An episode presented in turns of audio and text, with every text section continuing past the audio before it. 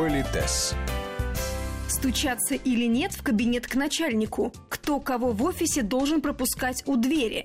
И как избежать неловких ситуаций, заходя и выходя из лифта? Сегодня в Политесе продолжаем изучать тонкости делового этикета.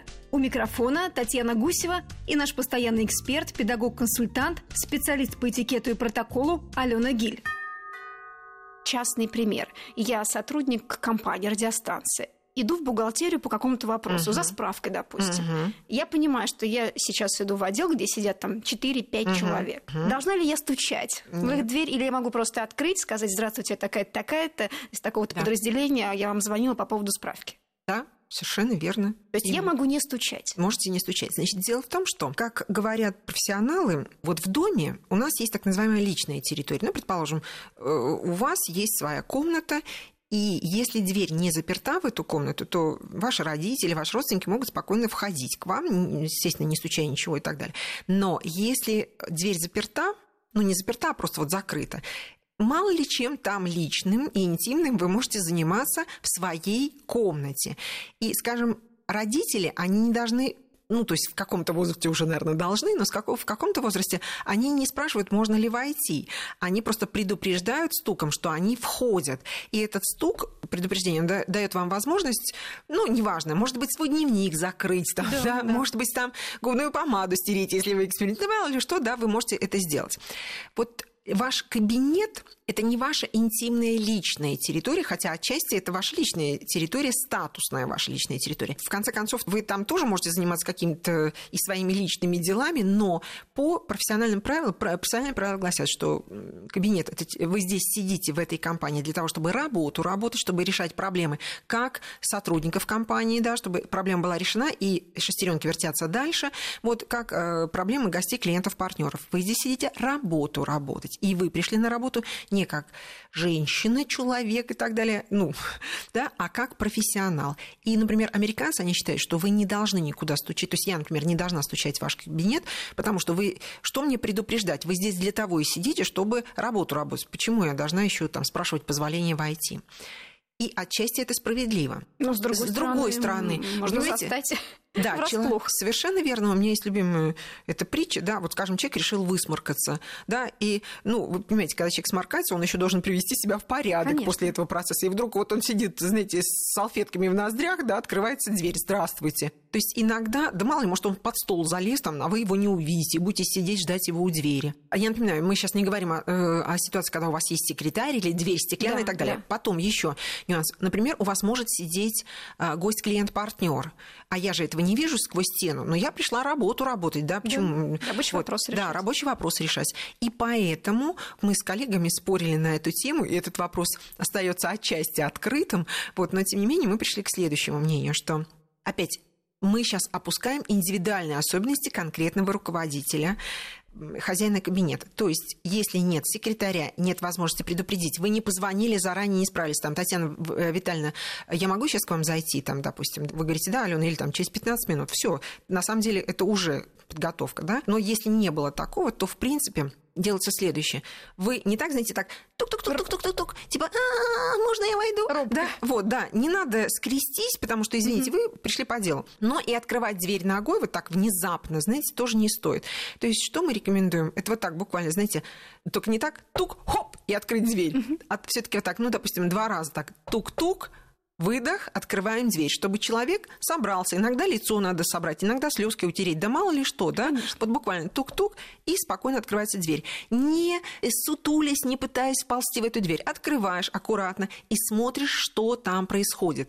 Потому что если, например, у вас сидел клиент, когда я сделала тук-тук, вы можете извиниться перед этим клиентом, чтобы, когда я открываю дверь, я с вами здороваюсь, вы отвечаете на мое приветствие, я вижу, что у вас сидит человек, я показываю, что я жду под дверью. Все, нормальный разговор, да? Потому что если резко открою дверь, то вам придется как бы затягивать разговор, извиняясь перед своим гостем, mm-hmm. там что-то мне там показываю. А так я открываю дверь, если я тук-тук открываю дверь, молча, раз у вас сидит клиент, просто делаю поклон, то есть приветствую вас, вы отвечаете на поклон, Все, я знаю, что вы меня видели и знаете, что я вас жду. Вы знаете, что я знаю и сижу спокойно у двери жду. Нормально же, по-человечески? Да, и это, заметьте, три секунды, без диалогов, без монологов, без ничего. Просто это знаки уважения, которые мы оказываем друг другу. Но надо помнить, что есть то, что называется индивидуальность первого лица.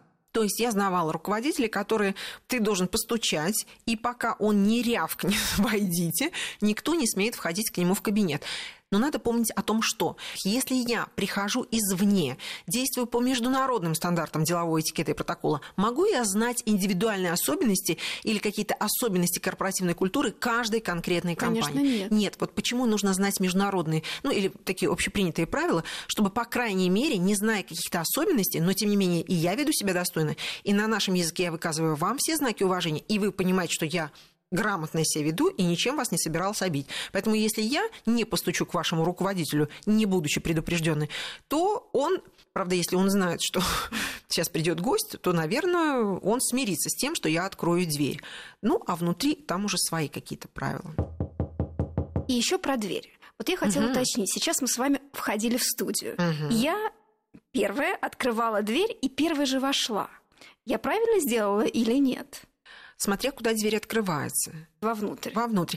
Значит, очень часто бывает так, да, если она открывается от меня, так. то вы, как сопровождающее лицо, поскольку я... Есть такое правило, что человек, который тебя сопровождает, он всегда идет первым, показывая дорогу. Поэтому вы открыли дверь, прошли внутрь, придержали эту дверь, и я спокойно, как королевна, э, вошла в эту дверь. Если бы дверь открывалась на вас, да, то есть на себя, то вы бы ее открыли, придержали бы, я бы прошла внутрь, и дальше там бы стояла и ждала, куда же вы меня дальше поведете. А если бы со мной был мужчина?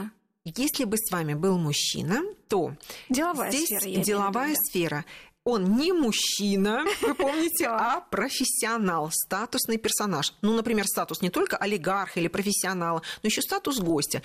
И по статусу гостя ему полагаются определенные знаки уважения, в частности, его особо священно. То есть вы, как сопровождающее лицо, вы будете делать все, чтобы ему было уютно, приятно и хорошо. Поэтому вы будете открывать все двери, и он, понимая, что вы сейчас не женщина, а сопровождающее лицо, оказывающее ему знаки уважения, этот э, гость должен спокойно относиться к тому, что вы открываете двери и пропускаете его вперед. Другой вопрос. Если, например, вы, будучи младше по статусу или там по возрасту, или там вдруг мужчина решит, что несмотря на деловую обстановку, он прежде всего кавалер и так далее, и вдруг он помчится открывать дверь, опережая вас, то вот здесь перевоспитывать его не нужно.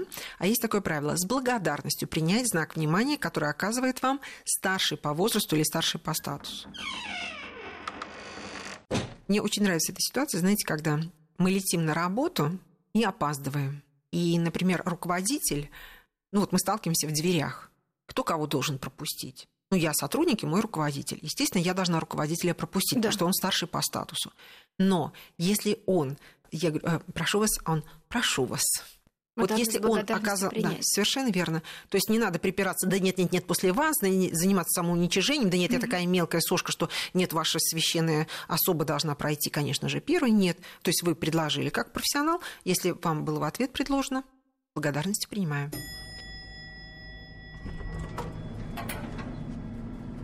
А в лифт?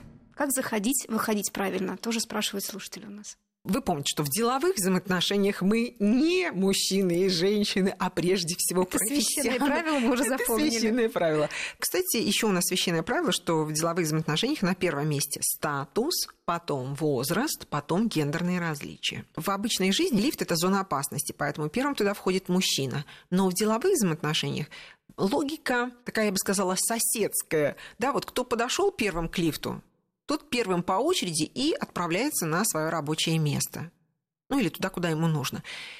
Ну, иногда бывает так, что кто-то кого-то пропускает, потому что кому-то быстрее выходить, кому-то там позже выходить нужно и, и так далее. Вот. Но, тем не менее, вот так, кто подошел первым, тот первым и входит в лифт. Еще нюанс. Вот иногда, слава тебе Господи, конечно, в нашей культуре все-таки гендерный аспект, он стоит на третьем месте, и у нас, вот мне так это нравится. С одной стороны, вот мой коллега, профессионал, мужчина, он должен мне оказывать знаки уважения как женщине? Вообще-то не должен. Но у нас, слава богу, если мужчина имеет возможность оказать этот знак внимания, он обязательно это делает. Я как женщина должна на рабочем месте ожидать к себе знаков уважения, проявления таких знаков уважения, как к женщине. Нет, не должна, но все равно же ждем. Конечно. Вот. И поэтому найти вот этот баланс, что делать? Мы не рассчитываем, что мужчины нас будут э, там как-то вот... Но вы помните, в лифт первым входит в зоне, в зоне опасности, первым входит мужчина. И если он первым войдет, то не потому, что он невоспитан, да, а потому что он проверяет, все ли там хорошо. Иногда бывает так, что вдруг мужчина начинает приглашать дам, а дама начинает смущаться, говорит, нет, в результате дверь закрывается, и лифт уезжает. Я сейчас себя поймала на мысли, что иногда, когда происходит ситуация, что я с коллегой мужчиной иду обедать, я так не торопясь подхожу к двери все время, ожидая, то есть желая, чтобы он да. побыл джентльменом и открыл мне дверь. Да. С другой стороны, я вот не права, получается, в этой ситуации. Вы знаете, я позволю себе, возможно, с точки зрения международных стандартов деловой этикеты и протокола спорные замечания, но с точки зрения человека, живущего в этой стране, хочу сказать, что вы абсолютно правильно себя ведете, потому что у нас все-таки гендерный аспект силен, и если мужчина при этом не плотоядно облизывается, а просто сохраняя еще ну, вот такую нашу традицию, да, он не специально, не выставляясь, а просто, знаете, как бы мимоходом от, э, открывает вам дверь, позаботившись о вас по праву большого и сильного. Вы понимаете, допустим, в каких-то странах это считалось бы, ну, если не харасментом, то, по крайней мере, гендерной дискриминации, он открывал мне дверь, намекая, что я слабая женщина, которая сама не может открыть дверь. Вы знаете, у нас все-таки женщины настолько уверены в себе, в своей красоте, в своем обаянии и в своих профессиональных качествах, что они вполне допускают, что мужчина может таким образом проявить внимание. Напоминаю, если оно плотоядно не окрашено, да, а просто спокойно мужчина открывает вам дверь, мы всегда с благодарностью принимаем этот знак внимания. Но напоминаю, если идет мужчина с какими-то папками или с чем-то тяжелым, знаете, мы тоже можем открыть ему дверь. Главное, что в этом нет никакого гендерного аспекта, а исключительно человеческий такой вот э, момент. Политес с Аленой Гиль.